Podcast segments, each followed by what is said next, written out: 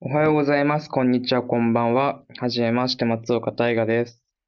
この河川敷のようなラジオ、略して河川敷ラジオは、近所の河川敷にふらっと散歩しに行くような感覚でトークをしていきます。特に大きな目的があるわけではないけれど、僕にとって必要不可欠な日常の一部として更新を続けられたらと思います。今日は、えー、Day3、3回目のエピソードになります。えー、まあ、早速ですけど、あの、Day1 で、まあ、これは Day1 の続きになりますんで、ゲストを紹介したいと思います。はい、ゲストのレイポンです。こんにちは。こんばんは。レイポンです。レイポンです。えっと、そうですね。まあ、あの、スペインにいる限りなかなかゲスト、あの、レイポンぐらいしかいないんですけど、あの、もう準レギュラーのレイポンに来てもらいました。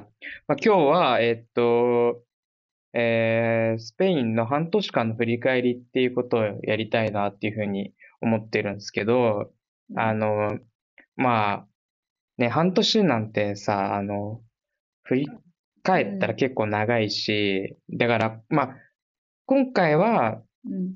まあ、ちょうど、えっと、今、せんえっと、し週末ね、前の週末に、うん。あの、ひデイトリップに行ったってことも、うん。うん、あそうね、昨日か。月曜日ね、月曜日にデイトリップ行ったっていうこともあったんで、なんかその旅行の話をちょっとしようかな。ちょっとあれでしょ、ポッドキャストっぽいっしょ。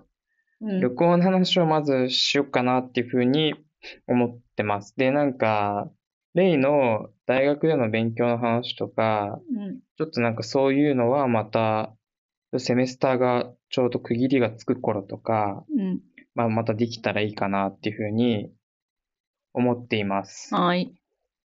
で、まあ、そうですね、今も言ったんですけど、まあ今日まずこのトークの始まりは、えー月曜日に行ってきた、21日月曜日に行ってきた、えータラゴーナっていう街の話を、まうんあしたいと思います。で、まあ旅行の話をした後に、えっと、まあ実は今日、さっきね、あの、不動産会社に行って新しい物件の契約をしてきたんですけど、あの、その、ぶ、引っ越しが決まったよっていう話と、うん。まあ、僕らがこう、こっちに来てから住んでるこのボルンっていう街についてちょっと簡単に話して、まあそれでだいたい1時間ぐらいうん。今日は話せたらいいなっていうふうに思っています。で、まあ毎度の、毎度のことというかまあまだ1回しかあの音楽付きのエピソードは配信したことないんですけど、うんまあこのポッドキャストはあの Spotify プレミアムでお聞きの方は、えー途中の僕たちが、僕たちで僕が選んでるあの音楽を聞くことができます。で、まあね、毎回、まあまあ僕の音楽の趣味と聴いてる方の趣味が合うとは全然限らないんですけど、あの、毎回それなりにちょっと、うん、今こういう曲聴きたいなとかいうのを、あの、チョイスしてるんで、まあ、ぜひ、あの、Spotify アカウント持ってるって人は、Spotify プレミアムで聞いていただけると。で、普通の Spotify のなんか無料会員だと、サビとかの30秒だけ、うん。なんか聞くことができるらしいです。なので、まあその30秒だけでもいいし、えーっと、まあなんか、ね、プレミアムで全部聞いてもらってもいいし、まあもしかするとそろそろアップル、僕 Apple Music 今契約、両方今契約してるんだけど、うん。ちょっと Apple Music 解約するかどうか迷ってるけど、うん。ダメだよ。Apple Music でも、なんか、あの、このラジオの、ポッ、あ、ポッドキャストの、えっと、プレイリストうん。作ろうかなとちょっと思ってます。Spotify ではね、今、プレイリストがあるんですよ。で、うん毎回、この曲流すじゃん？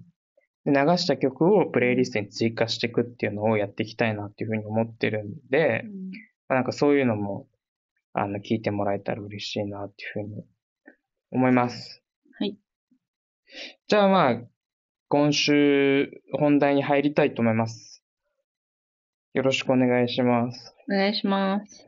まあ、あの、レイポンの紹介はね、Day1 で、あの、聞いてくださった方は、あの、今更だとは思うんですけど、僕の、僕はあの、松岡大河の妻であり、スペイン・バルセロナのアイアクっていう大学院のマスターコースの、まあ、大学院生ですね。で、2021年、去年の9月から、えー僕と一緒に、まあ僕と一緒にというか、僕が一緒にスペインに来たっうん。ていうような感じです。なのでまあ二人で今こうやって生活をしながら、えーまあお同じようなね、建築とかデザインのことを専攻している、専門に扱ってるから、まあなんかそういった話もしたりとか、まあ普通に一緒に旅行行ってデートしたりとか、みたいな感じのことをうん。してる、あの、方です。なんかあります？うんあの、この紹介に付け加えたいこととか。いや、うん。まあ、おいおい、あの、ああ、適宜ね。うん。まあそうだね。なんか、言わなきゃいけないこととかたくさんあるかもしれないもんね。うん。まあ適宜、今お腹の調子が悪いとかさ、うん。そういうのはまあ適宜。次。まあじゃあ、そうだね。あの、さっきからずっと言ってる旅行の話に、えっと、移りたいと思います。まああの、そうそう。やっぱ、ポッドキャストやっていく上で、今週何があったか、みたいな、まあなんかどう、やっぱ振り返りたいなっていうふうにうん。思ってるんだけど、まああの、今週やっぱり何があったかって言ったら、やっぱタラゴーナっていう街にうん。行ってきたっていうのが、まあでかいうんで。すよね。なんか、うん、はじめ、初めてではないんだけど、まあ僕は先週、うん。あの、劇場に行ったから、なんかこういう、ちょっと、電車に乗って遠出して、うん。何か街に行ったり何回も見るっていうのは別には、僕は初めてじゃないんだけど、うん。まあなんか二人でこうデイトリップみたいなのをしたのは、バルセロナからね、デイトリップしたのは、うん。あもうと、割とは、は本当は初めてなんじゃないかなっていうふうに思いますね。で、マジで良かったね、タラゴーナ。あよかったね。まあ、あんま、月曜で全部閉まっちゃってたけど、あ、そうね。うん。なんかあれだよね、スペインって、あの、日曜と月曜の閉まる率すごいよね。うん。まあ日本も多いけど、まあでも土日はやってるよね、逆に日本は。うん、そうね。うん。だから日曜の閉まる率が結構スペインはやばいから、うん結構ね、日を選ばないといけないんだけど、まあ、たまたま月曜日の授業がね、例の授業がなくなったから、うんまあ、行ってみるかっていうのと、まあなんかこう、近郊で行ける街いろいろ調べてうん。みたけど、どうしてもこう行きたい街は、なんか美術、この美術館に行きたいね、みたいなのが多かったから、そうね、美。術館はだいたい月曜日うん本当に閉まっちゃうからね。で、うんまあ、タラゴーナは、まあ、どういう街かっていうと、なんかバルセロナの、バル、まあ、バルセロナどこにあるかって話すると、うん。あの、ヨーロッパのもう西側に、こう、スペインとポルトガルがあるイベリア半島っていうのがうん。あるんですよね。で、それの、えーっと、まあ、北側は、あの、大西洋側に面してて、で、まあ、東とか南側は地中海に面してるんだよね。で、うんバルセロナは、その中でも地中海に面してる街で、結構フランスに近い、うん。スペインの中でも、まあなんかこう、まあ大体真ん中よりちょっと北側そうだね。の街っていう感じで、で、本当そっからどんどんこう南の方に行って、アフリカの方に近づいていくと、うちにもな結構、えー今日、今回言ったタラゴーナとかバレンシアとか、あと、なんだ、あの、み本当の南の方の、なんだそこだっけ。ええっと、あの、イスラム建そう、イスラム建築が有名アルな、ハンブラ宮殿がある。うんそう、とか、うんまあなんか、そういう感じで、だから今言った通りで、えっと、バルセロナはスペインの中でも、まあ、やや北側の地中海側のに面している町で、で、今回行ったタラゴーナはそのバルセロナから、こう、海沿いを南に80キロぐらいだね。うん。海岸沿いを80キロぐらい行ったところ。うん。で、これまたまあスペインの、まあ真ん中よりちょっと北側。うん。バレンシアと、まあ、バレンシアと、えっと、バルセロナのちょうど間ぐらいの町がタラゴーナって場所で、えっとね、バルセロナから、まあ、快速みたいな電車でね、うん。あの、1時間ちょっとで行ける、あの、すごくデイトリップに向いている街でしたね。で、まあなんか、まあ、どういう街かっていうと、まあなんか、と、まあ世界遺産に登録されてて、うん。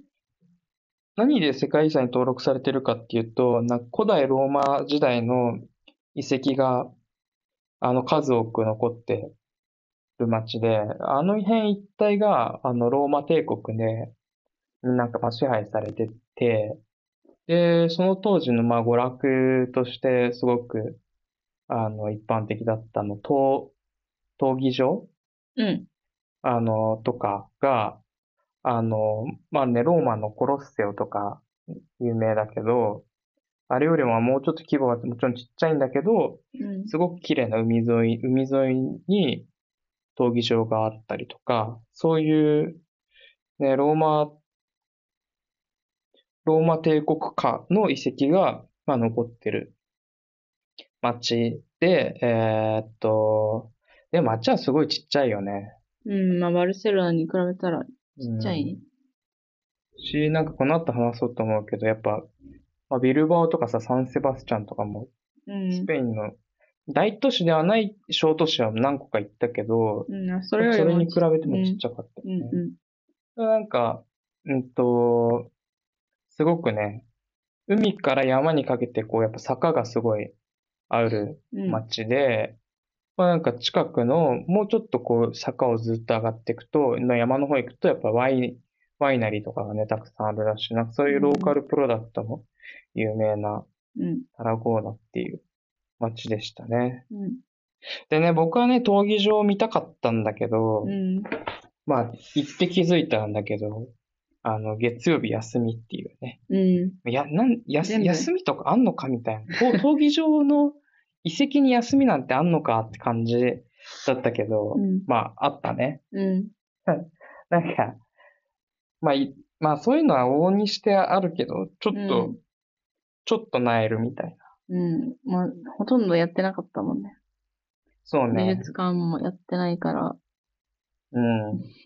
でしかもさ、なんか、ま、バーとかもさ、そうだ、結構街並みが結構クローズしてたから、実際どんな感じなのかわかんない。その日人の具合とかが。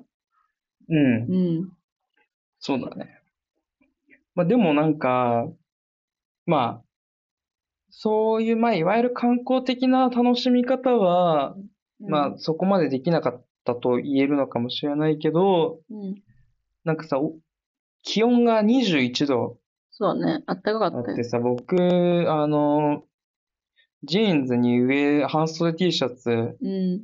こう中に着てて、上からダウン着ても、あの、街行っったけど、終始、うん。あの、上着はいらなかったね、本当うんうん T シャツそうだったね。一枚で、うん。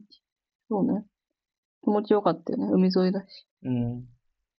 あとやっぱさ、なんかバルセロナみたいに建物が高くないからさ、なんうか、ん。まあ、バルそうね。バルセロナよりも低い。バルセロナもそんな高くはあ、まあね、ないけど。あの、うん。なんかすごい、街全体が明るくうん。感じましたね。うん。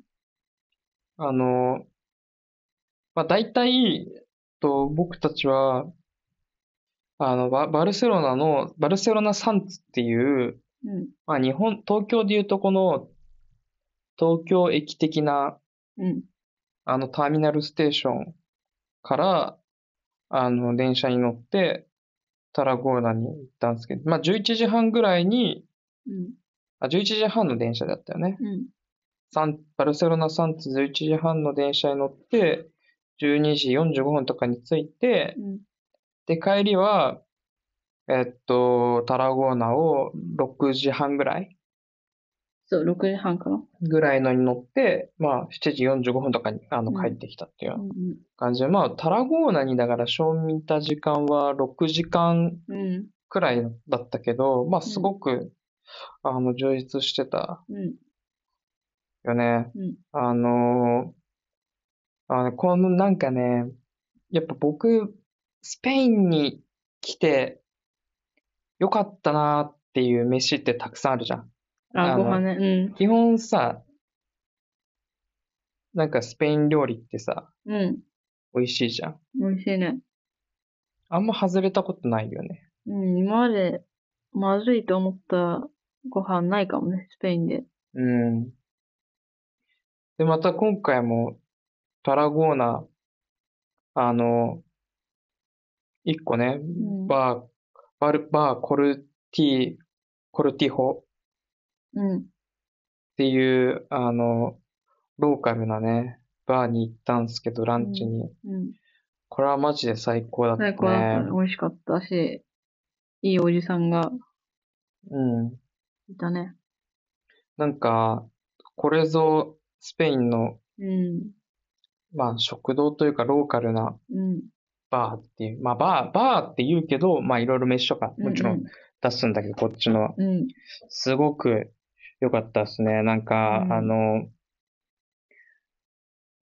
もうね、作り置いてあるんだよね。うん大皿で。ほとんどね。追加でどんどん作ってるみたいで、なんかその大皿に乗ってるやつがあって、なんかカタツムリの料理とか、な。うん。あの、んトリッパ内臓のうん料理とか、あとなんか、パンを、うん、砕いたやつ。うん、なんか、どういう食べ物なんだちょっと味の想像ができないやつとかも含めて、うんなんかこう、七八個はなんか大皿うん。いっぱいあったね。であって、で、なんか、僕らは、トリッパーうん。となんかひよこ豆のなんかに似たやつとか、あと、何食ったっけ？えっと、ああ、オムレット。オムレット、そう、トルティージャト。ルティージャ。トルティージャと、イベリコ、ああ、ハモン。ハモンと、えっと、その後に、あ、タラの、タラの、なんかパプリカ、玉ねぎソース。うん、あれ美味しかったね。うあとは、パテ。パテね。パテ。パテも、フレンチパテって言ってたけ？ど、なんかオレンジの香りがするうん。パテで、あとスープ。面白い。スープね。うんスープだって、あのおっちゃんさ、スパニッシュラーメンって言って出してたよね。タルニャ、カタルニャカタランラーメンって言ったか。うんうん。うん。パスタが入って。うん。で、最後にフラン、プリンみたいなやつを食べてコーヒーとお茶。で、あの、ローカルなワイン、赤ワインボトルで一本、うん、開けちゃったね。あの、開け、出さ、出してもらって、うん。二人で、もうたらふくだよね。うんデザートまで食って、うん。50ユーロ。安いよね。で、まあ、51ユーロだいたい今130 30円。円ぐらいだから、まあ6000円強、6500円とかうん。なんだけど、あんだけ食ってまあ。ちょっとうん。びっくりだね。バルセロナじゃ食えない食えないねみたいな、なんかまあ日本でもよくこう、うん。ね、東京じゃ食え、この値段でこれは食えないよみたいなのがあると思うけど、やっぱこう、ちょっと外れの街に行くと、うん。まあ、まあ、バルセロナじゃ食えないねっていう値段で、すんごい美味しくて、すんごい雰囲気のいい飯が食えるっていうのはなんか、ねやっぱりいいよねう。ん。サービスもなんかしてもらっちゃったしね。ああ、そうそうそう。あのね、会計終わった後に、うん。何あれ？ショット？そうそうそう。なんかオレンジと、オレンジのショット、にしかも2杯くれたんだよね、うん、そう一人。そオレンジの多分リキュールみたいなのと、あれはなんだっけ？オレガノ？う。まあ、多分ローズマリーじゃないかローズマリー、ローズな。マリーのリキュール？うん。多分あの、あのおっちゃんがつけてる。自分で作ってるやつだよね。そうそうそう。美味しかった、あれも。うん。うん。なんかさ、ああいうの飲むとさ、うん。あの、日本のちょっと汚い居酒屋とかで自家製でつけてるさ、ああ、ミートステーションとか思い出すな。お前だとうん。ミートステーションっていう、あの、まあ、まあ、汚いっていうか、すごく趣のあるっていうことの意味なんだけど、その、コーヒーね、コーヒー豆豆。ね、そうそう。コーヒー、焼酎そうそう、あの、あの牛乳割りとかね。ね、飲んで、いつも飲めないやつね。いつもないみたいそうそうそう。だそういうなんか、な。うん。いや、しかもなんかあれだよね。メニューがないからさ、あの、ああ、今日い、こん昨日この行ったとこところとか、値段がわかんなかったよね、でも。全く何の値段もわかんないで、うん。まあ、恐る恐るこれこれこれ食いたいってたうん言って、こあの、ワインももう任せたんだよね。ローカルな、うん。あの、タラゴーナのワイン赤貝お願いしますみたいうん。な。で、俺最初なんかあの、グラスで来るかなって思ったら もうボトルボンって開けられたから、うわ、これはミスったかって思ったら、まあね、すごい良心的だったし、全部美味しかったな。ね、すごいいいうん。おじさんだったな。お店だったね。なんか、うん。そうそう、やっぱり、あの、すごく洗練されたバーとか、うん。バル、バルとか、まあうんレストランも、もちろろん美味しいけど、ん。うん。なんて言うんだろうね、こっちのそういうロー、本当にローカルで、うん。あの、まあ、なんかか飾らない料理っていうのかな。うんそういうの、やっぱ旅行行ったら、うん。うん、食べたくなる。食いたいよね。うん。そういう体験を改めてできたのはなんかすごいうん。良かったですね。うんまあ、あとなんかさ、あの、僕、あの、入り口に背向けてさせたからあれだったけど、うん。あ、そうそう。あのさ、入ってくるさう、ん地元のおっちゃんとかがさ、うん。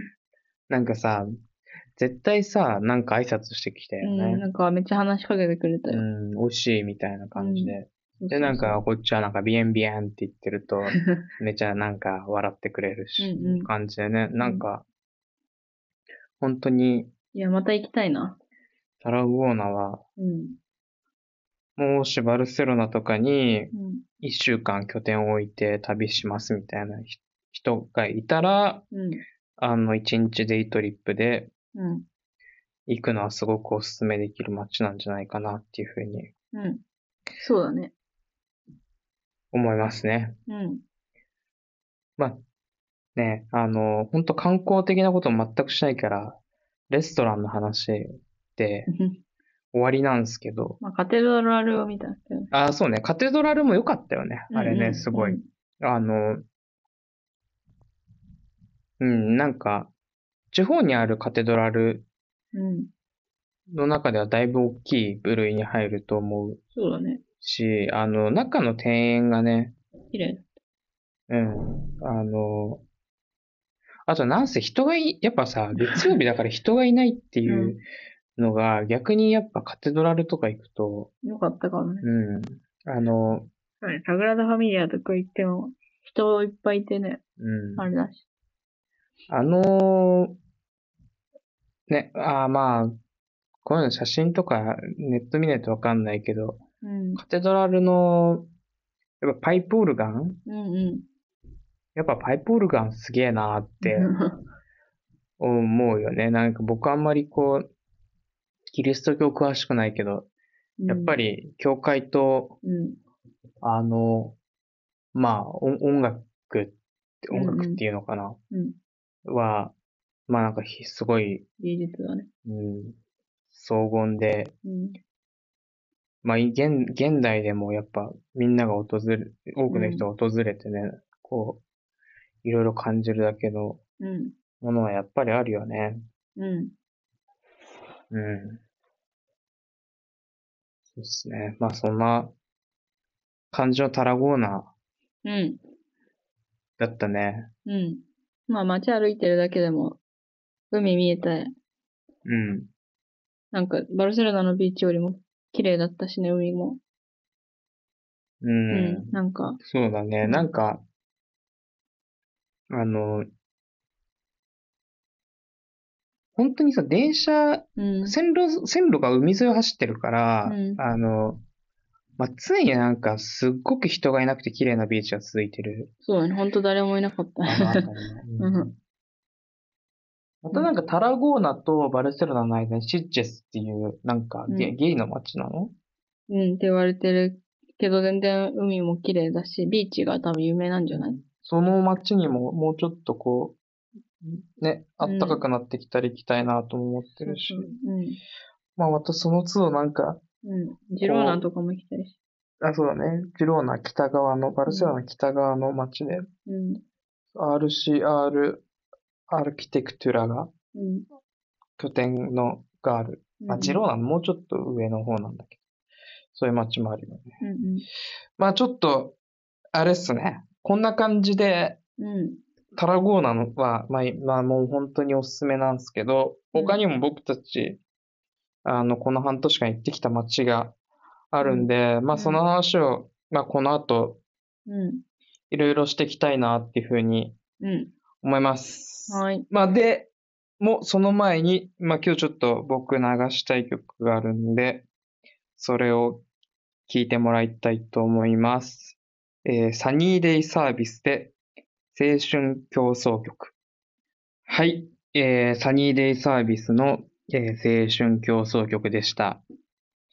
まあ、あの別にこっちはどうにもならんよってわけでもないんですけど、まあなんか、ね、そっちはど、そ日本の皆さんは、まあ日本に限らずですね、ちょっとしばらく会えない皆さんはいかがお過ごしでしょうかっていうような、まあなんか長い旅行の曲でしたね。うんさあまあ、えーっと、タラゴーナの流れで、これまでした旅行についてちょっと話していきたいとうん。思います。はい。えーっと、まあ半年、バルセロナに来て半年、うん。まあ、えっと、令和、平日は結構基本授業がうん多。い中で、まあ、こう、うまく日を見つけては、うんまあ、それ、旅行に行ってるっていうような感じですね。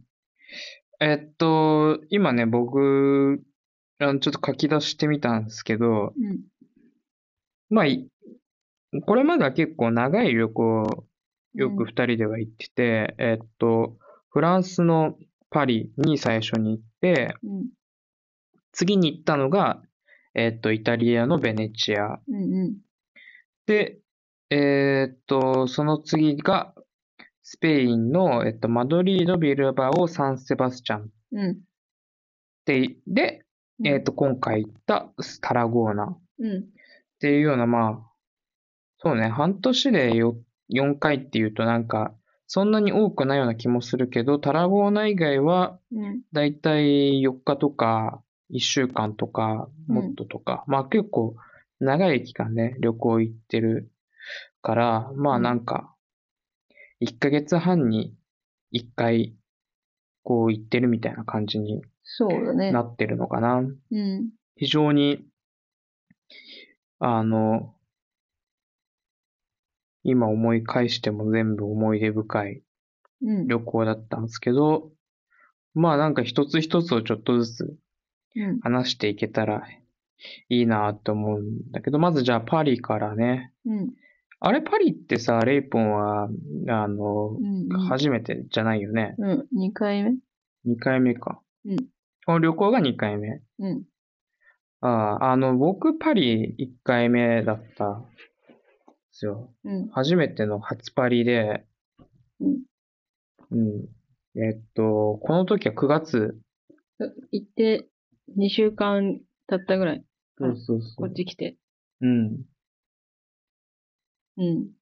なんかね、あの、来て早々家探しにまあまあ苦戦して、うん。くまあ、9月の8日？旅館に来た。?8 日に来たんだよね。で、家をみ、ようやく見つけたん、今、今住んでる家、ようやく見つけたんだけど、入れるのが10月の1日からうん。で、まあそれまでのこう、期間、うん。どうしよっかみたいななってて、あの親戚のお家にね、うん。お世話になってたり、いろんなとここうお世話になってたんだけど、うん。まあなんか、ね、こう、必ずしも、うん。なんていうか居心地がいい、居心地、まあすごくた助かったけど、うん。なんていうか、まあ、こんな、ここにいるんだったらどっか行っちゃうか、みたいな。感じで、当時ね、うん。ちょっと、見たいものがあって、そうね。ちょっと僕は現代アートにあんまり疎いんで、ちょっと、あの、説明してほしいっすね。そそんな詳しくは言えないけど、うん。クリスト・ジャンヌ・クロード、プラスジャンヌ、うん、ジャンル。ムジャンヌ・クロードのパリの凱旋門のプロジェクト、ダ・クリストが死んだ時にちょうど手掛けてたうん。プロジェクトを死んだ後にチームが実現させようとしたプロジェクトで、パリの凱旋門を、まあ、いつも通り布でくるむっていうようなうんプロジェクトだね。まあ、クリストって、まあ今いつも通りって言ったけど、うん。その、めちゃ何でもくるむんだよね。うん。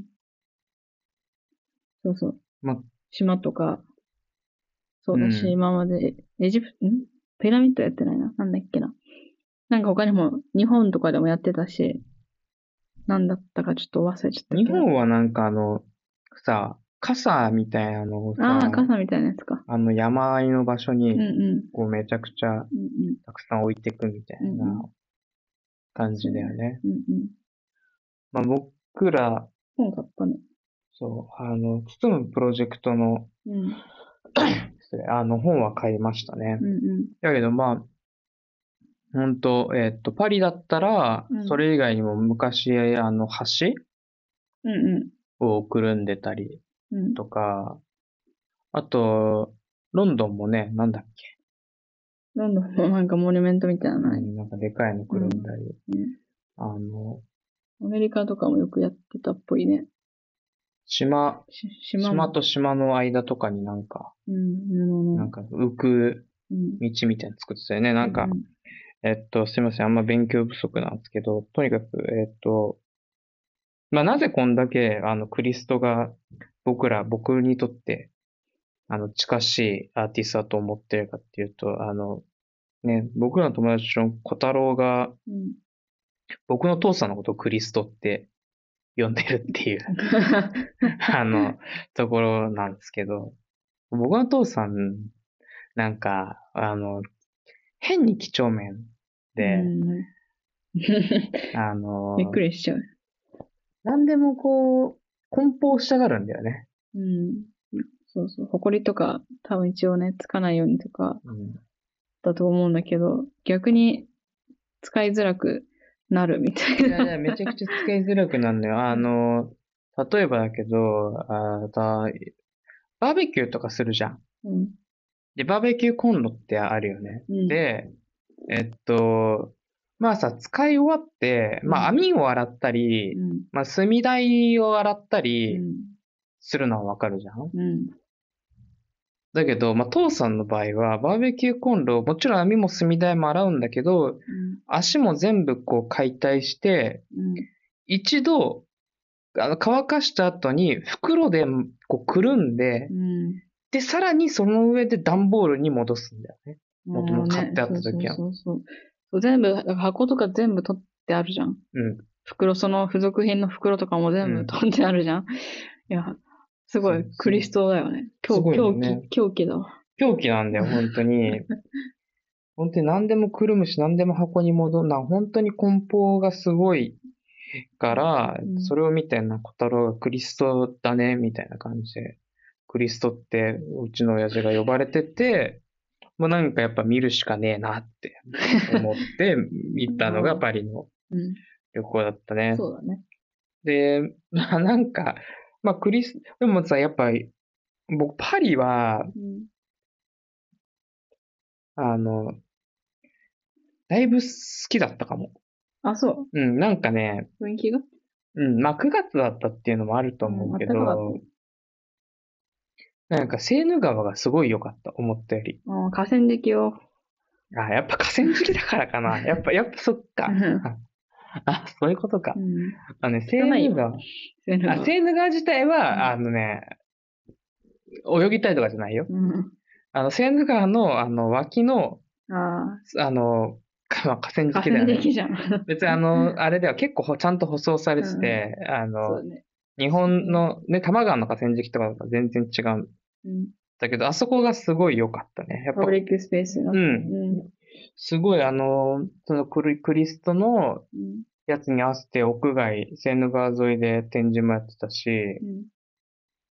しかも、あの辺、なんかね、面白いことに、あーまあこれ言葉で説明するの難しいけど、まあ、うん。川があって、その隣にその河川敷的なパブリックスペースがあって、うんそこからこう、堤防みたいなのをうん。上がると、うん。まあ普通に歩道とか車道があるんだよね。うん。で、その歩道とか車道までに結構こう、そうね、7、8メートルぐらいのこう、堤防、なんか擁壁になってるんだけど、うんそのなんか擁壁の中にバーみたいなの作られてたりしてて、うんうんで、なんかそのバーが、この河川敷沿いのなんかこうパブリックスペースにいる人たちとかに、うんなんか飲み物出したりとか簡単な食べ物出したりとかしてたりしてて、なんかだいぶ、まあ、なん、なん、ていうの？あの、うん。フランス、パ、パリ、パリのなんかイメージ、うん。すごく、なんかある、あるじゃん。このう、ん。モダンで、うん。モダンでっていうかなんかモ、モー、モードな感じとか、うん。なんか、クロワッサンとうん。カフェみたいなうん。感じ。まあでもその上そういうパリの側面もあるんだろうけど、うん。なんかもうちょいナチュラルに、こう、なんか雑多にチャリ、チャリこいでる人もいれば、うん。ビール飲んでる人もいれば、昼寝してる人もいれば、うん。おじさんたちがタバコ吸ってるみたいな、なんかそういうのが、あの、でね、あの、クリストの展示もやってるみたいな、すごくね、セーヌ川僕は、あの、良かったですうん。ね。うん。まあ、そっか、河川敷だからか。うん。まあ、そっか、そういうことなのかな。うん。そうだね。あの、ちょっとベネチア前後しちゃうけど、ビルバオも、うん。やっぱあの川沿いが良かった。川が好きなだけじまあゃん。川が好きなんだね。でかい川が。うん。ビルバオも何がいいかって言って、やっぱあの川沿いにグッゲン美術館があって、まあそれがすごい、うんまあそのパ周りにパブリックスペースがあるのがね。やっぱね、うん。川にじゃあ住まない川？沿いに住まないとダメじゃん。川沿いがすごくいい。で、なんかその、僕はビルバオを歩きながら、なんかいい街にはいい川が流れてるんだなって、なんかう言ったのよね。言ってたよね。ずでも私。逆だわ。あの、いい川が流れてるところにいい街ができる。そうだよ。で、まあ、と、都市的にはそうだ。都市の成り立ち的にはそうだと思うけど、あの、いや、なんか、いい街をいい街たらしめてるうん。理由はなんか川にある。うん。まあまあ、そう、まあどっちが先かって言われたらまあ、うんそう、そうかもしれないけど、うん、やっぱり、うんそうね。まあ川は文明も生まれるし、うん、じゃあもういろんな川行ってくればいいじゃん、世界中の。そうだね。うん。アフリカの川、チグリス、ユーフラテス川とか行ってきなよ。あの？あエジプトあたりのね。うん。今どんな感じなのか知らんけあの辺の文明をね。ど。うん。まあ確かにあの、ね、エジプト、まあエジプトとか面白いんじゃないかな。うんでもなんかその、近いし。近、なんだろうね、近代的な川かな。僕としてはなんか、うん。あの、河川敷になってた河川敷なんだよね。つまり河川敷ってさ、人間が、なんか造成した歴史じゃん。うん。で、えっと、おそらく川とかも、川も、えっと、うん。まあ、かなりコントロールしてるわけ。うん。あの、そうだね。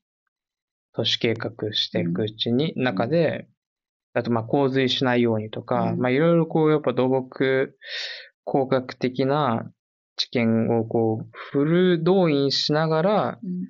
川を抑え込んでるんだけど、うん。だけれどもなんかその川を抑え込むだけじゃなくて、まあそこはなんかその人間のための場所とか、うん。まあ他のね、生物のための空間みたいなうん。のになってるのは、まあでも特にやっぱこの大、大きな都市行くとね、うん人間のための場所として、まあなんかどれだけ、なんか勝手に豊かになってるかみたいなうんのはなんかめちゃくちゃ気になるうん。ところだよね。もううん僕は、やっぱそういう目で都市を見るようになってるのかもうん。しれませんな。そうだね。まあその意味でちょっと、あれだね。今度僕、バルセロナの河川敷に行かなきゃいけないですね。バルセロナの河川敷？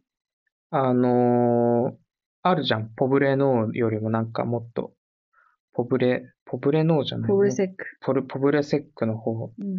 に川流れてるよね。あ、そう。なんかさ、港あるじゃん？うん。あ、本当これこれこれ。えっとだ。えー、知らんかったよ。サンマルティの方？いやいや、全く逆、全く逆。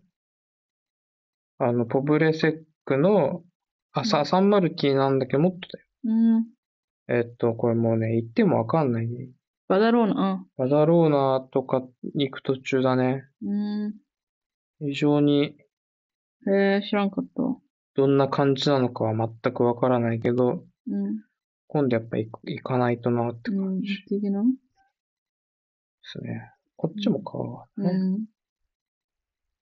まあね、あの、バルセロナとかは港で栄えた街だからね。うん。また河川、か川の、う川で育栄えた町ではうん。ないから、うんまあその辺はどうなのか、うん。ちょっと気になりますけど。まあそれはこそ今度宿題ということでね、調べてみてよ。調べてみよう。うん。まあちょっと、えっと話前後しちゃったけど、うん。そう、そのスペインのビルバオに行った旅行は、マドリード、ビルバオ、サンセバスチャンって言って、まあちょっとマドリードの話はほとんどないんうん。だよね。レイポンがなんか体調崩しちゃって、うん。マジ、熱出たしね。うん、ちょっとね、死ぬかと思 ったぐらいだから。クリスマスをマドリードで過ごそうっていう計画だったうん。んだけど、まあなんかいろいろね、この旅、このマドリードは、ちょっとうん。なかなか残念な思い出うん。が多く。前、前、前言ったしね。うん、そう、マドリードは僕たちが3年前、うん。あの、大学院を見る旅行うんで1ヶ月ヨーロッパ回ってた時に。行ったんだよね。うんまあ、3長くいた。泊、4、3泊くらい行ったかな。うんうん。まあ、見るべきところは前々見てたっていうのもある。うん。けど、まあでもやっぱり旅行先で体調崩すと大変だったね。うん。大変だったね。でもね、今やあの、アンティジェンが、ああの、そうね。なんて言うんだっけ、日本語で。抗原検査？抗原検査してね。抗原検査キットが安く買えそうる。そう。まあ、なんともなかったから。なんかあれどんどん値下がりしてるらしいよ。俺ね、今日ね、2ユーロ買ったじゃん。うん。あれね、二つでね、5.8とかだったよ。ああ。でもやっぱあれだね、イギリスとかも無料で配布したりしてるらしいから、ね言うよねそういう、うん、意味ではやっぱ、ちょっとあれなんか遅れてんのか。うん。うん。まあね、もうイギリスは、だって、コロナにかかったとしても規制がなくなったみたいな感じだったもんね。うん。うん。そうそう。だからマドリードはちょっとまあ置いといて、うん。まあビルバオ・サンセバスチャンって、まあビルバオはさっき言った通り、あの、グッケンハイム美術館の、ややっぱね、リチャード・セラーの作品がよかったね。やっぱり良かった。うん。あとまあもちろん、なんかゲイリー、生で見ると考え方変わるね。フランク・ゲイリーのまあちょっと、うん。中とのギャップもあったけど、なんか。あ、中と外の？うんそれはなんかどういうギャップ？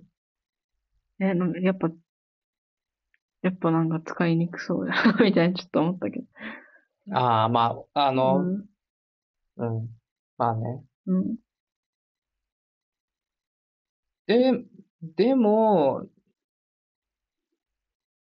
うん、まあもちろんね、あんだけの面積があって、うんほぼなんか、あれ、あれだったじゃん。一階はまあちゃんと空間になってたけど、それより上がね、ほぼ空間になってなかったから。吹き抜けだったじゃん、ほぼ。あ、だから真ん中に大きなこううんボイドがあるんだよね。うんあの吹き抜けのスペースがあって、で、なんかゲイリーのあの建物ってこう、なんかひだみたいなのがビーンって横にこう伸びてんだけど、そこが、あの空間になってて、うん。2階以上になると、あの展示室とかが、うん。なんかひだみたいななんかちっちゃいこう、スペースが展示空間になってて、うん、まあ言いたいことはわわかるね。だから、あれだよね。あの、もう体積に対しての、う んあの、展示密度みたいなのが、そう、物量が思ったより少なく、想像の3分の1ぐらいだったから。まあでもよかった、よかったんだけど、すごい。うん。うん。いや、そうだね。あの、うん。うん。なんか、あの、マドリードのうん。ソフィア。レイナ・ソフィア・ミュージアムうん。は、あの、想像の倍ぐらいの物量があるじゃん。うん。で、グッケンハイムは想像の半分ぐらいの物量だったっうん。て感じかな。うん。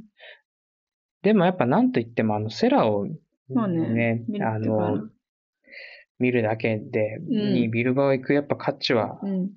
あるよね。僕は、リチャード・セラに、あの、が、そう、僕リチャード・セラ好きなんだけど、うん。あの、リチャード・セラっていう、あの、えー鉄板をうん、巨大な鉄板を使った彫刻家がうんいるんだけど、えっと、それがあの、レイナ・ソフィア、うん。あの、マドリードの美術館で最初僕、初めてかあな。、そうだったんだ。あの、大きなね、彫刻作品を多分。で、えっと、あ、そっか。そっか。うん。で、えっと、あの時ね、あの、レイナ・ソフィアって、あの、なんか古い建物をリノベした展示室うん。だから、すんごい大きい彫刻作品とか置けないんだけど、うん。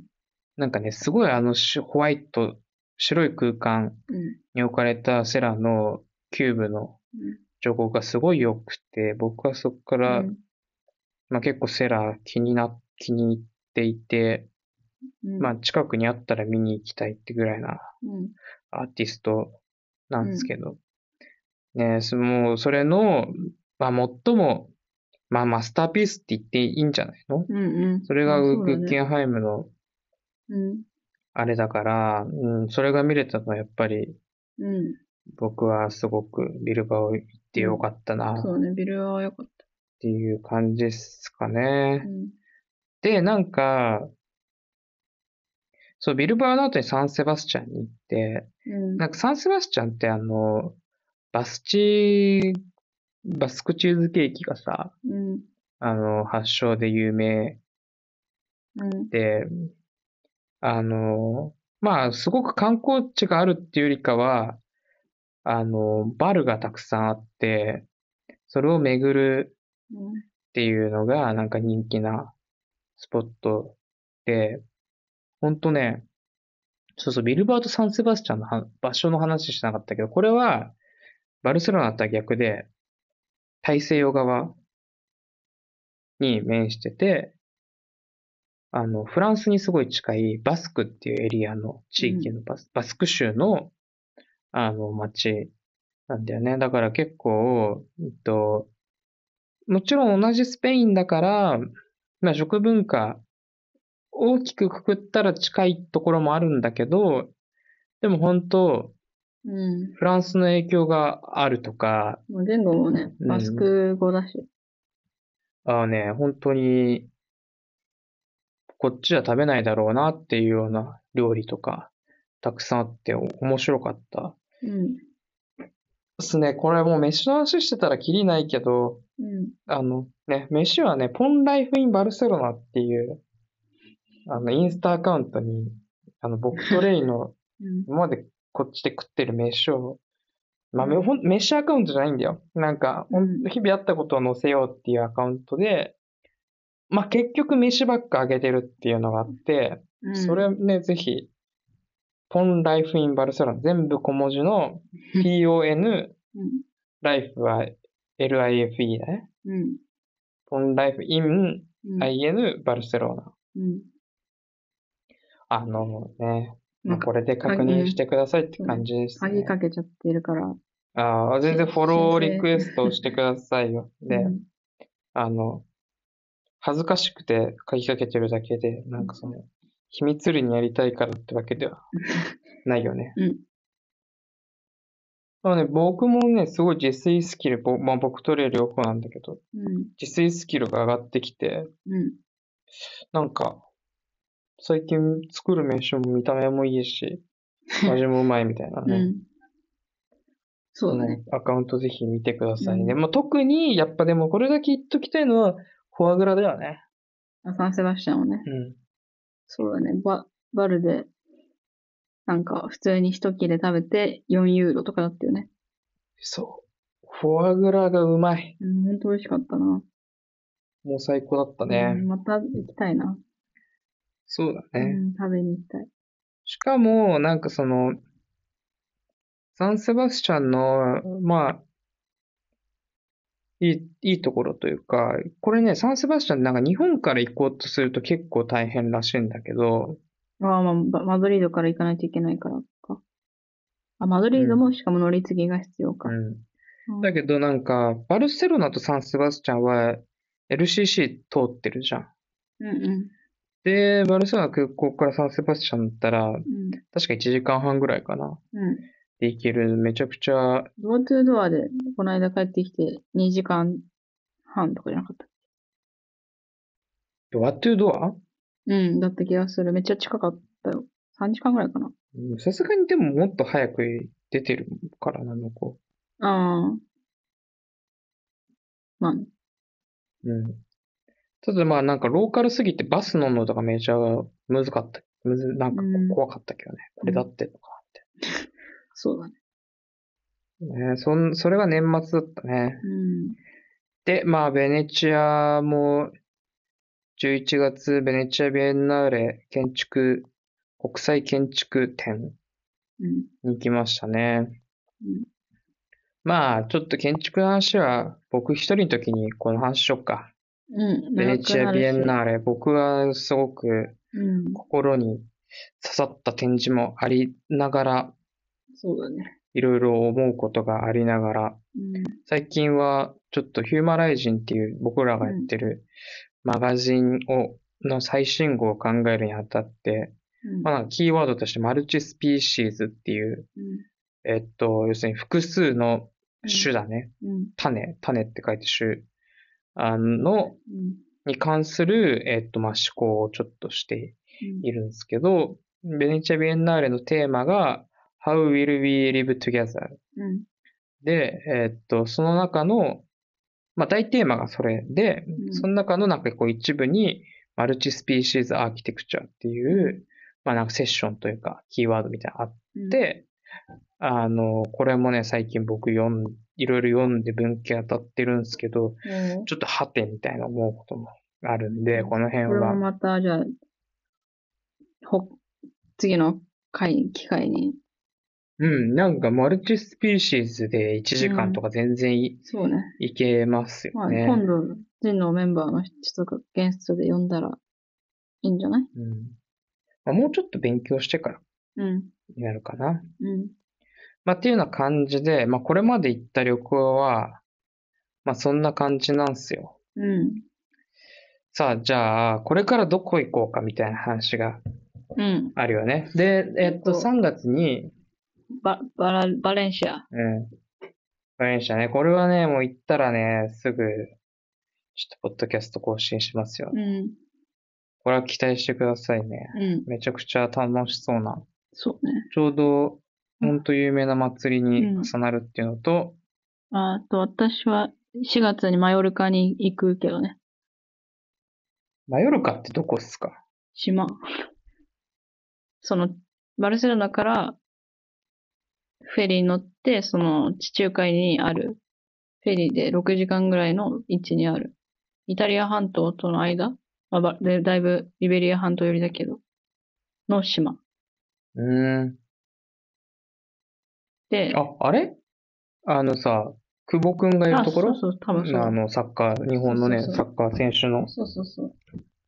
あ、マヨルカ島ね。そうにリサーチトリップで、一週間ぐらいかな？?4 月に行くことが決まってる。おー、で、タイガも、まあ、こ来たかったら、俺行けるんだっけ？まあ一緒にその授業、授業っていうかそのワークショップとかは一緒にやれないと思うけど、その友達がタイガも呼びなよって言ってたから、その同じホテルに泊ま、コテージに泊まるとかして、へ昼み間はんな同じコテージなの？いや、なんか学校が用意してくれてもいるんだけど、うん全然自分たちで撮ってもいいよって言ってて、で、その自分たちで撮った方が、あの、いい感じのありそうだし、安そうだからマ。ジあそうだね。俺が行ったら安くなるし、さ、あ、そうそみうんそう。なとしても。そうそうそう。あ、それはめっちゃ行きたいな。うんみんながなんかやってる間、俺はうん。ぷかぷか海に浮いてようかそうだし、すごい自然豊かな山、山、島だから、まあなんか、リサーチとかしても面白いと思うし、な。確かに。その、 multispecies とか言っあ、あーてかそういうテーマのワークショップをやるんだよね、今回、その学校で。若干。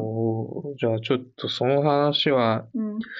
multispecies 会がありますね、これは inter species って言ってるけど、その学校では。なるほどね。うん interspecies ね。種、うん種の間ってことね。そうそう。面白い。うん。4月に迷うか。うん。で、その後、イースターホリデーだから、うんまあ、ポルトガルに二人で行けたらいいそうだよ。ね。ポルトガルはね、やっぱり行かなきゃあかんっすよね。シザ見ないと。そうね、シザの建築、ね、見たいし、うんまあなんか、なんかポルトガルって、すちょっと憧れてた。うん。なんでかわかんないけど、あのカラフルなさ、街並みとかさ、ね。まあ、カラフルな街並みってヨーロッパいろんなところにあるけど、うん。まあちょっと行ってみたいよね。うん。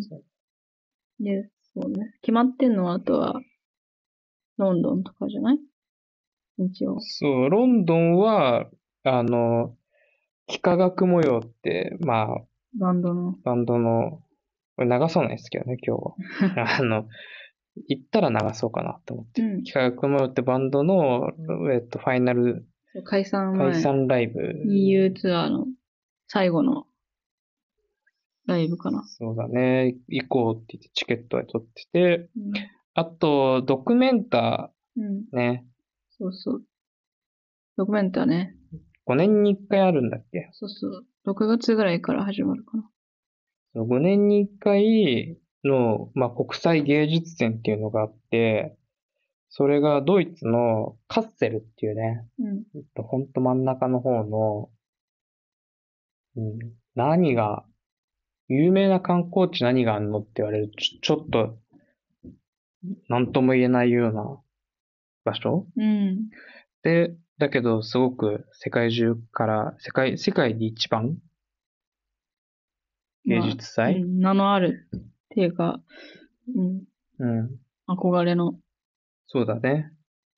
それがちょうど僕たちがバルセロナにいる今年やるっていうことは、これはもう絶対行かなきゃいけないなっていう感じですよね。うん。で、やっぱあと、まあ僕はなんか、ぼまあ僕はひね、個人的になんだけど、あのフランスのマルセイユ。うん。マルセイユってさ、バルセロナからはいはい。近いわけ。あの地中海沿い、そうだねフランスの中で南フランスだから。で、うんそこにあのル・コルビジェの、うんあの、えっと、ユニテ、はいはい。集合住宅があるので、まあそれはちょっと見たいし、なんか、実はエアビーで泊まれるらしいみたいなのおー、行かないと書いてあってう、んこれはなんか行きたいなっていうふうに、近かったら全然、週末とかでも行けるしね。うん、うん思ってるのと、あと、うん、なんかもうミラノだよね。ミラノはやっぱ友達、そうだね。マルティーノ、マルティーノ、マルティ聞いてるか？マルティーノ。絶対聞いてない。何人かね。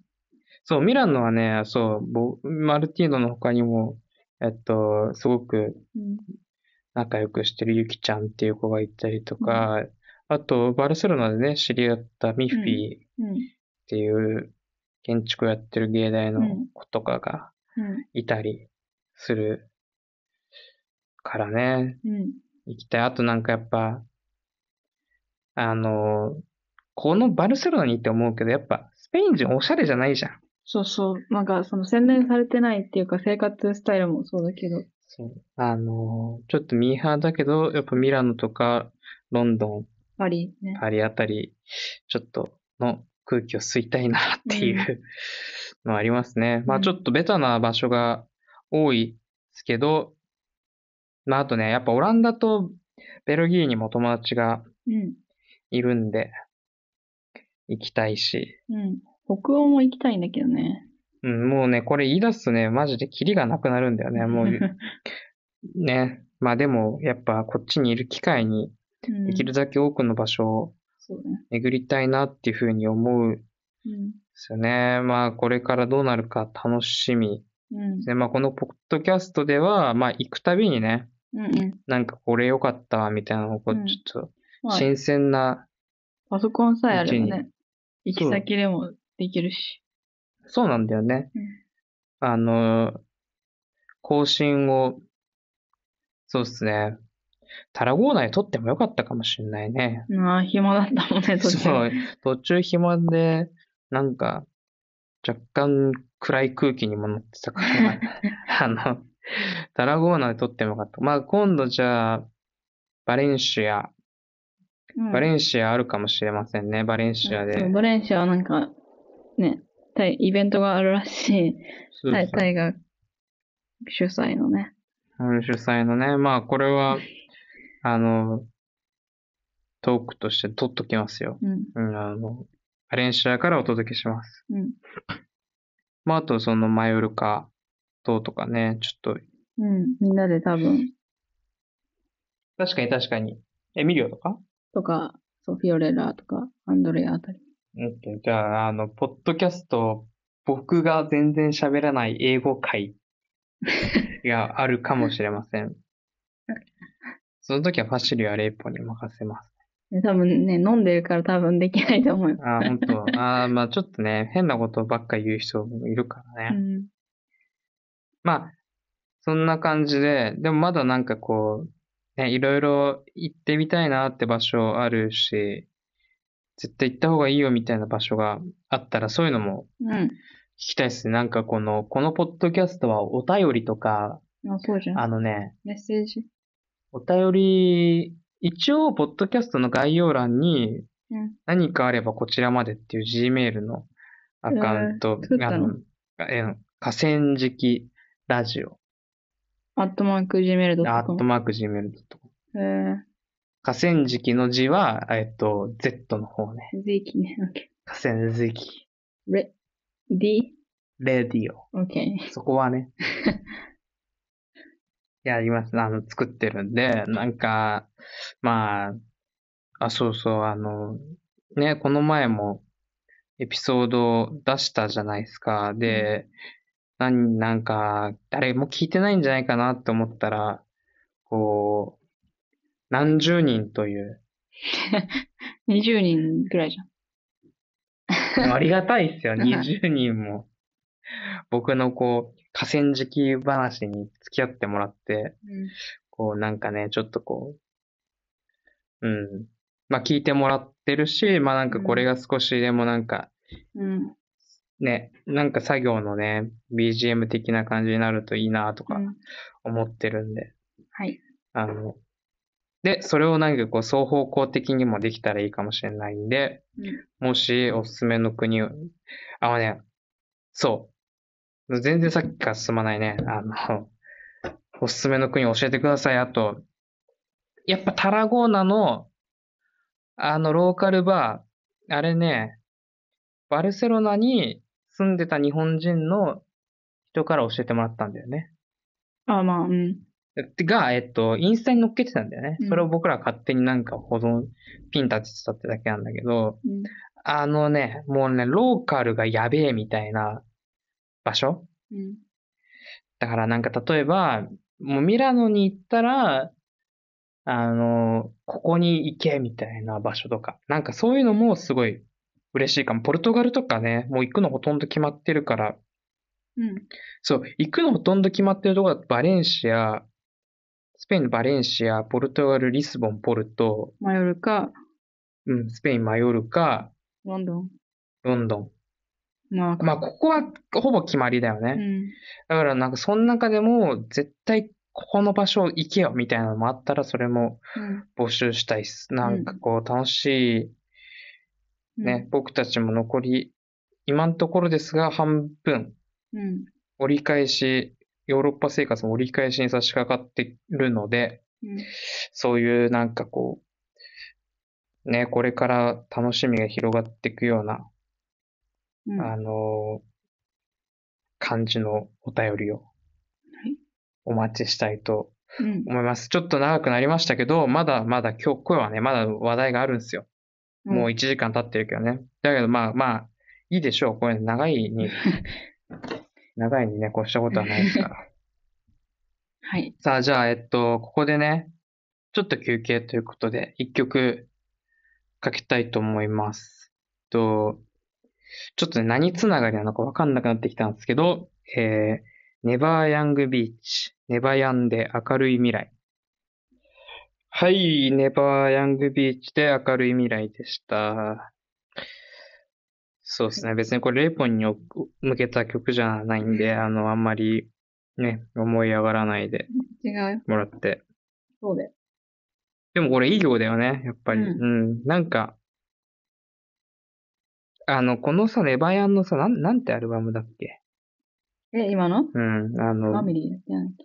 ピンクファムファァムや。ファムファム。あのアルバムのピンク色いいよね。ああ、そうそうそう。あのピンク色僕すごい好きだないや、私の色じゃん。いや、とかじゃなくて、だから、俺、あのアルバムのピンク色が好きですっていう話でした。はい。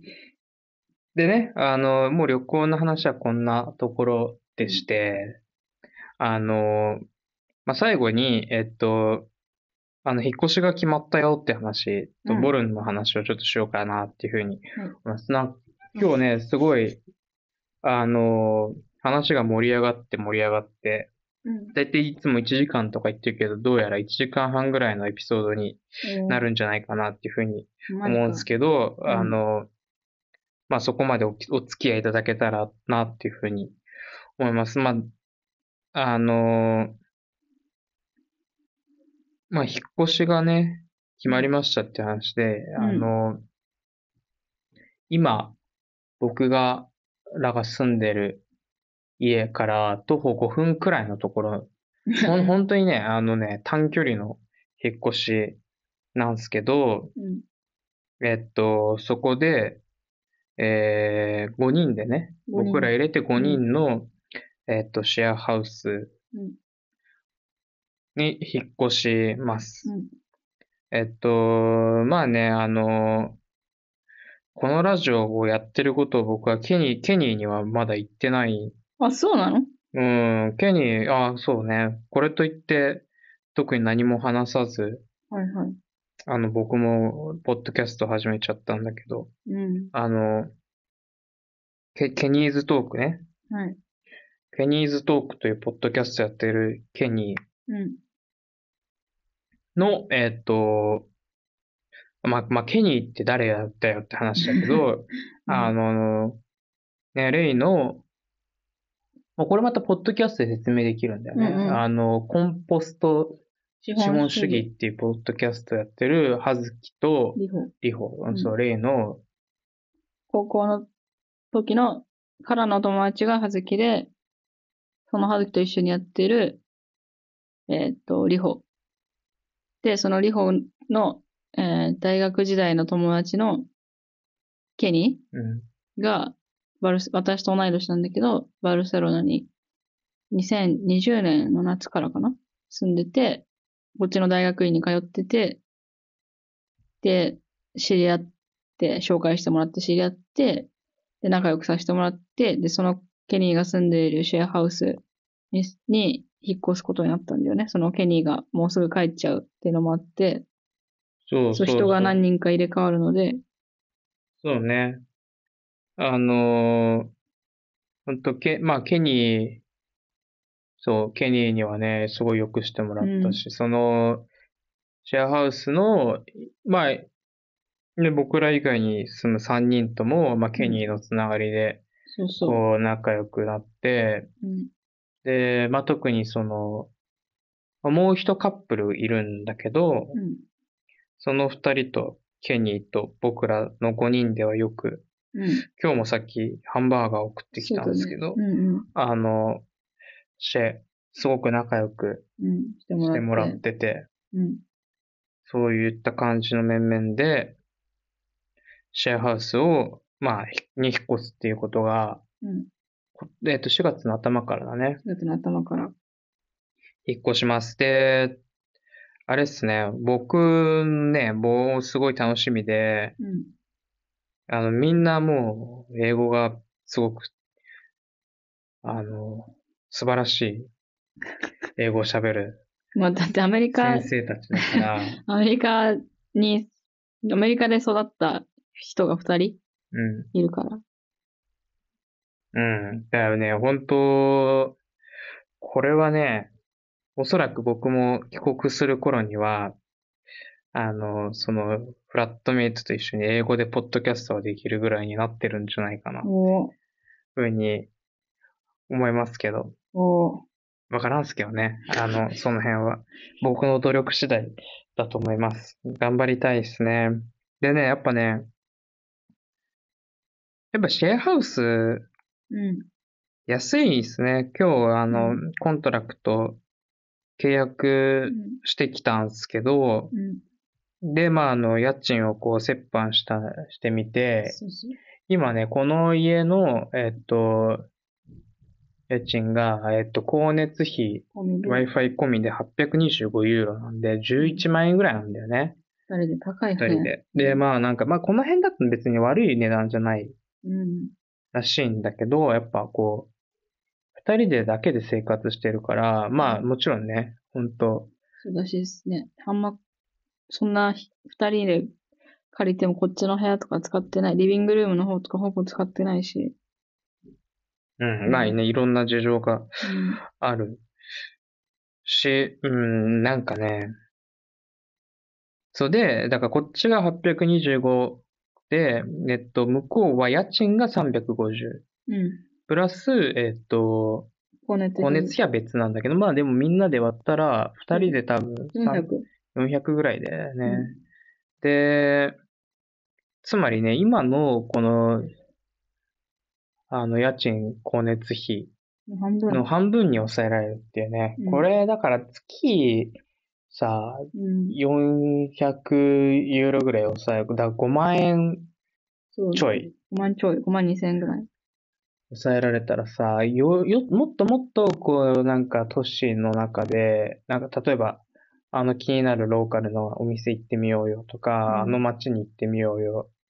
あの、あのイベントに参加してみようよ。まあそこに旅行しようよとか、なんかそういうのが、もっともっと気軽にできるようになるなっていうふうにうん。思ったし、まあ、シェアハウスに住んでる、特にね、あの、まあ今でもそうなんだけど、その、ケニーの友達、ジェシー、うん。ジェシーっていうね。ね、男がいるんだけど、うんジェシーはよく、なんかこの店に行こうとか、ここに行こう、うんあそこあそこ面白かったとか、いろいろこう、あの、街に出るのが好きなタイプのうん。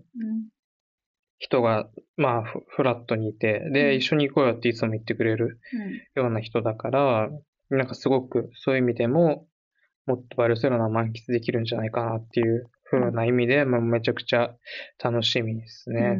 で、なんて言ったって、リビングにギターとか、レコードプレイヤーがあるかうん。ら DJ セットもあるのね。うん、もうなんかね、楽しみでしかないね、そういう、なんか、シェアっていいねってなると。うん。まあね、いろんな問題はあるんですけど、出出てくるんでしょうけど、そういうのも込みで、うん。あの、楽しく、うん明るく、明るい未来を、うん。明るい、なんか全然うまくなかったな。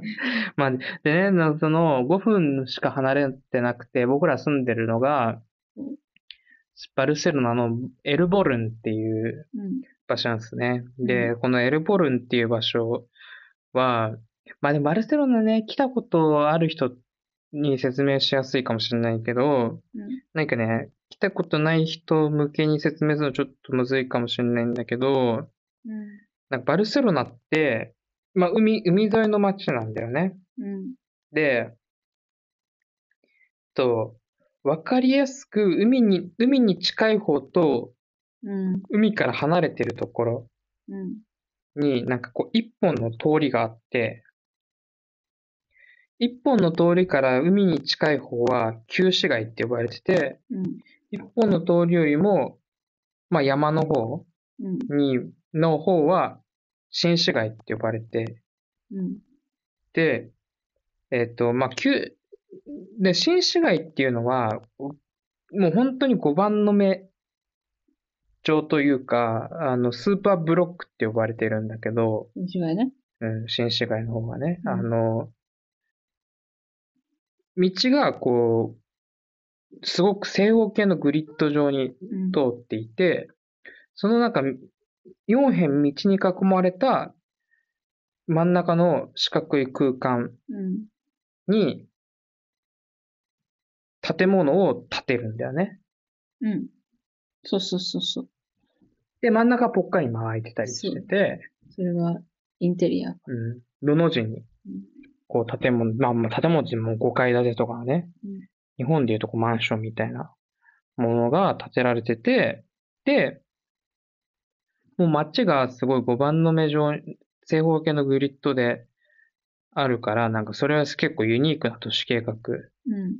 として、まあまあまあ有名なんですよ。で、旧市街って何かっていうと、えっと、まあまあまあ、字のごとく昔にあった町で、これは、えっと、めちゃくちゃ道が入り組んでたりとか、と、建物と建物の間が、まあすごくギチギチだったりとか、うん、車がね、ない頃のデザインだから。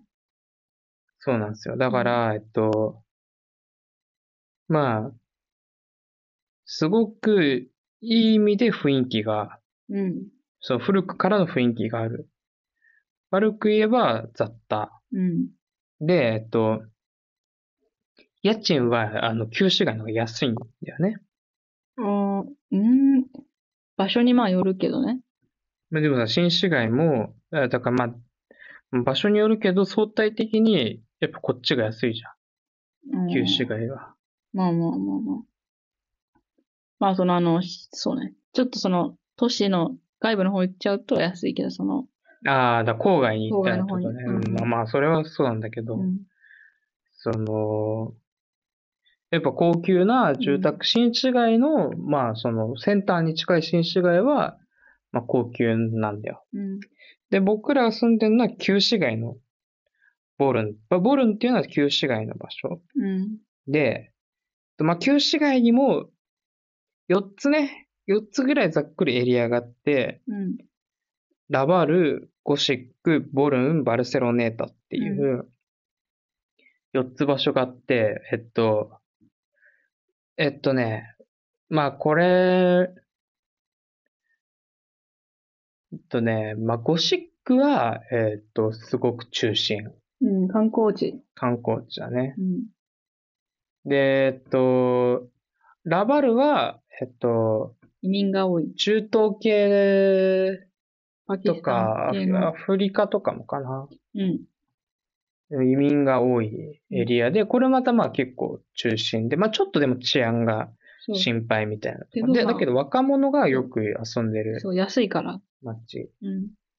で、えっと、バルセロネータはすごく海に近くて、あの、もうマジ海沿いですごいいい雰囲気なんだけど、やっぱ観光、そこもやっぱ観光地だから、移民、なんか治安もあんまり良くないし、移民も多いし、夜もうるさいみたいなうんエリアだよね。で、そのエルボルンは、その中でも、まあ場所、場所次第なんだけど、比較的、まあ静かで、えっと、静かでなんかこう、小さいお店とかがたくさんあるような場所で、なんかぼ、なんだろうね。なんか、サブカルっぽい、うん。じゃサブカルっぽい、すごく、そうね。なんか結構、クラフト系の店がうん。多い。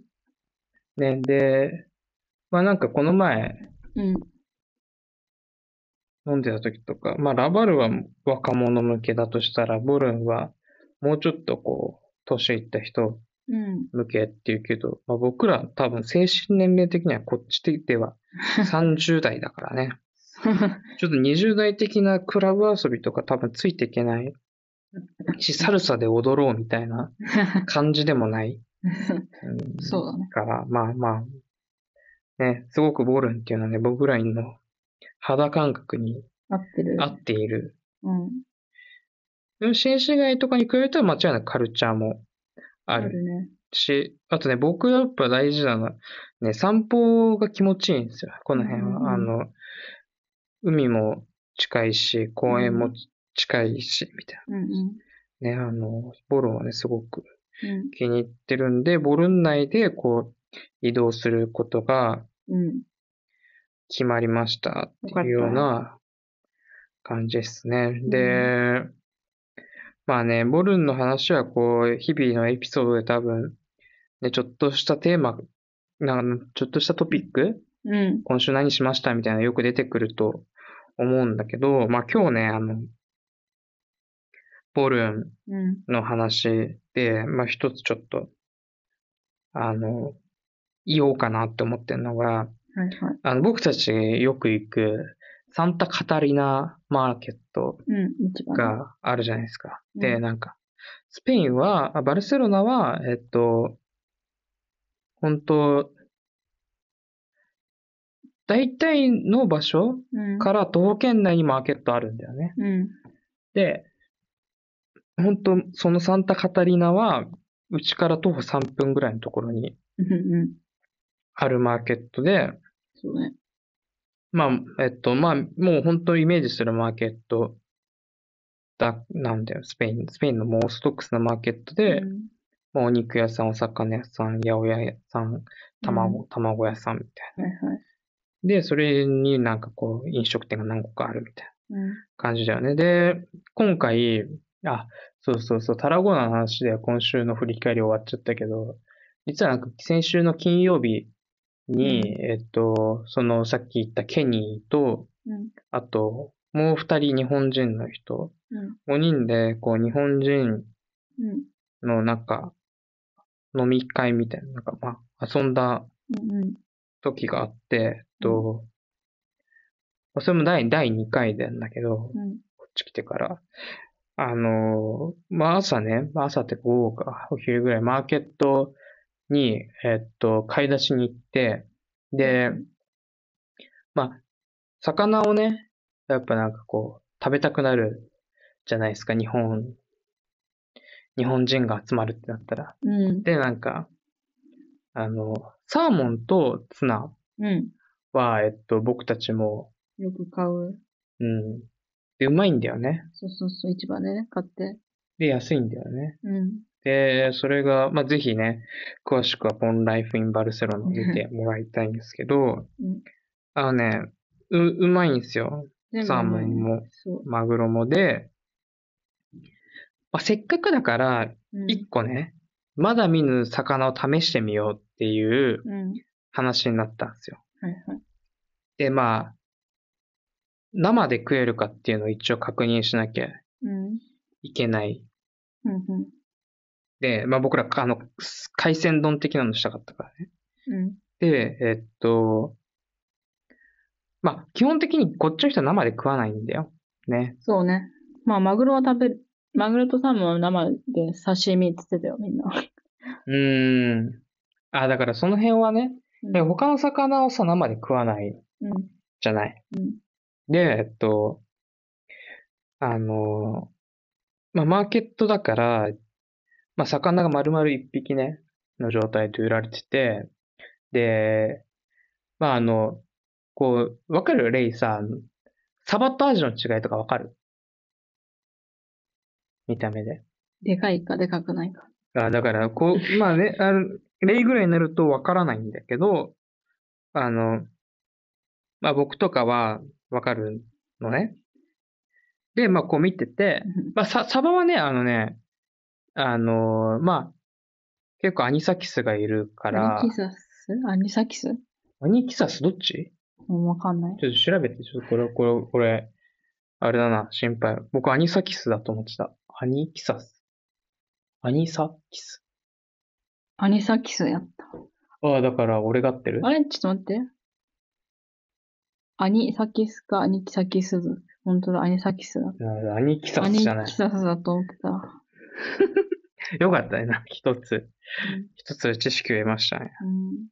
そう、あサバはアニサキスがいるみたいな、なんかよく言って、でな生で食えないけど、まあアジとかだったらさ、うん。食えるかなとか、でもなんかアジが見つからなかったりとか、うん。で、まあタイ？はい。うん。タイって、まあ、う白身で美味しいじゃん。うん。で、タイ、でもね、タイっぽい魚ってたくさんいるんだよ。えー、じゃあ、大体美味しいんじゃない？そうそう。で、大体美味しいんだと思うよ。で、その中でも、うん。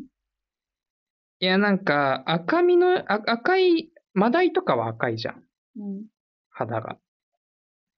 だけど、なんか肌が赤い、で、ま、マダイ、スペイン語って調べても、そのスペイン語のマダイの名前にあ、あ、合う魚がいないわけ。うん。全然違う名前が書いてあったりして、これ何なんだろうみたいな、ちょっと迷った挙句と、一番安いタイを買ってみたの。タイっぽいやつ。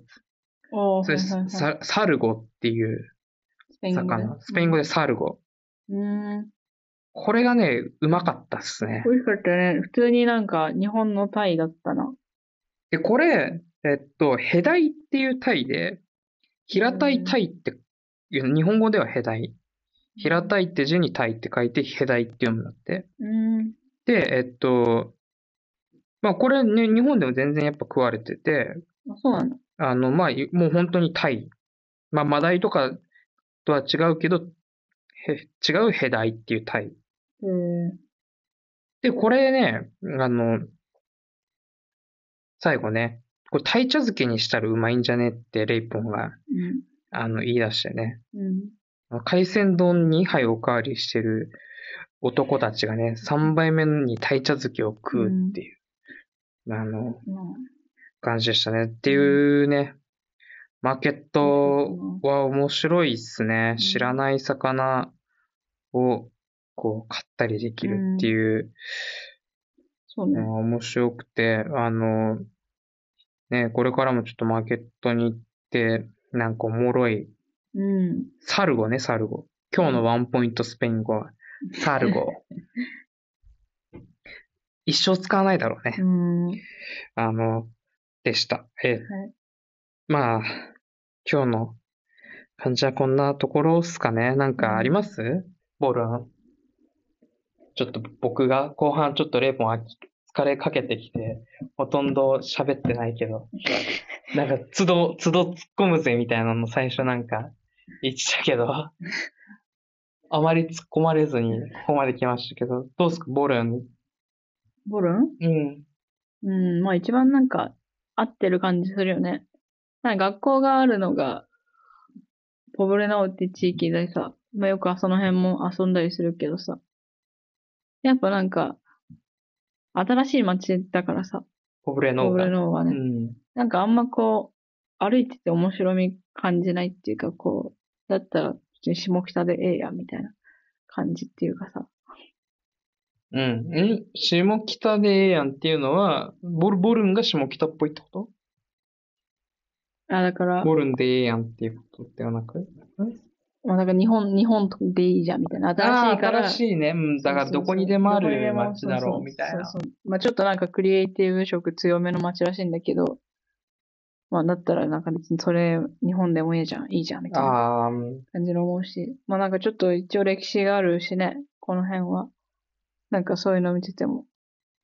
老舗のだってパン屋さんとか、1800年からやってるところとかさ、お菓子屋さんとかもさ、あるね、あるね。あるしうん、なんかそういうのが面白いよね。そうだね。うん。そうそう、老舗の、僕らもよく買うおばちんゃんのパン屋さんととかか。もあるし、うん。いいだしね。、そう、ローカルな人も多いしね。うん。まあ楽しい、楽しいよね、この辺は。だからまあなんか、そうそう、なんた、多分だけど、普通に観光地、観光地にバルセロナ来た人って、あの、ボルンって、なんかこう、すごい観光名所があるわけじゃないじゃん。あ、ピカソ美術館ぐらいか。ピカソ美術館だけ。うん。で、やっぱさ、みんなサグラダ・ファミリア行ったり、うんまあ、ガウディの他のカサミラとかカサバトルとか行行ったり、あと、あの、一番中、中央のラ・ランブラ通り行ったり、カタルーニャ広場とか、あと、スペイン広場うん。とか、まあなんかそっちの方行ったり、まあゴシックとかうん。よくみんな行くと思うけど、ボルンってね、なんかその、あの、2泊3日だと行かないけど、3泊4日だったら行く場所みたいうんうん。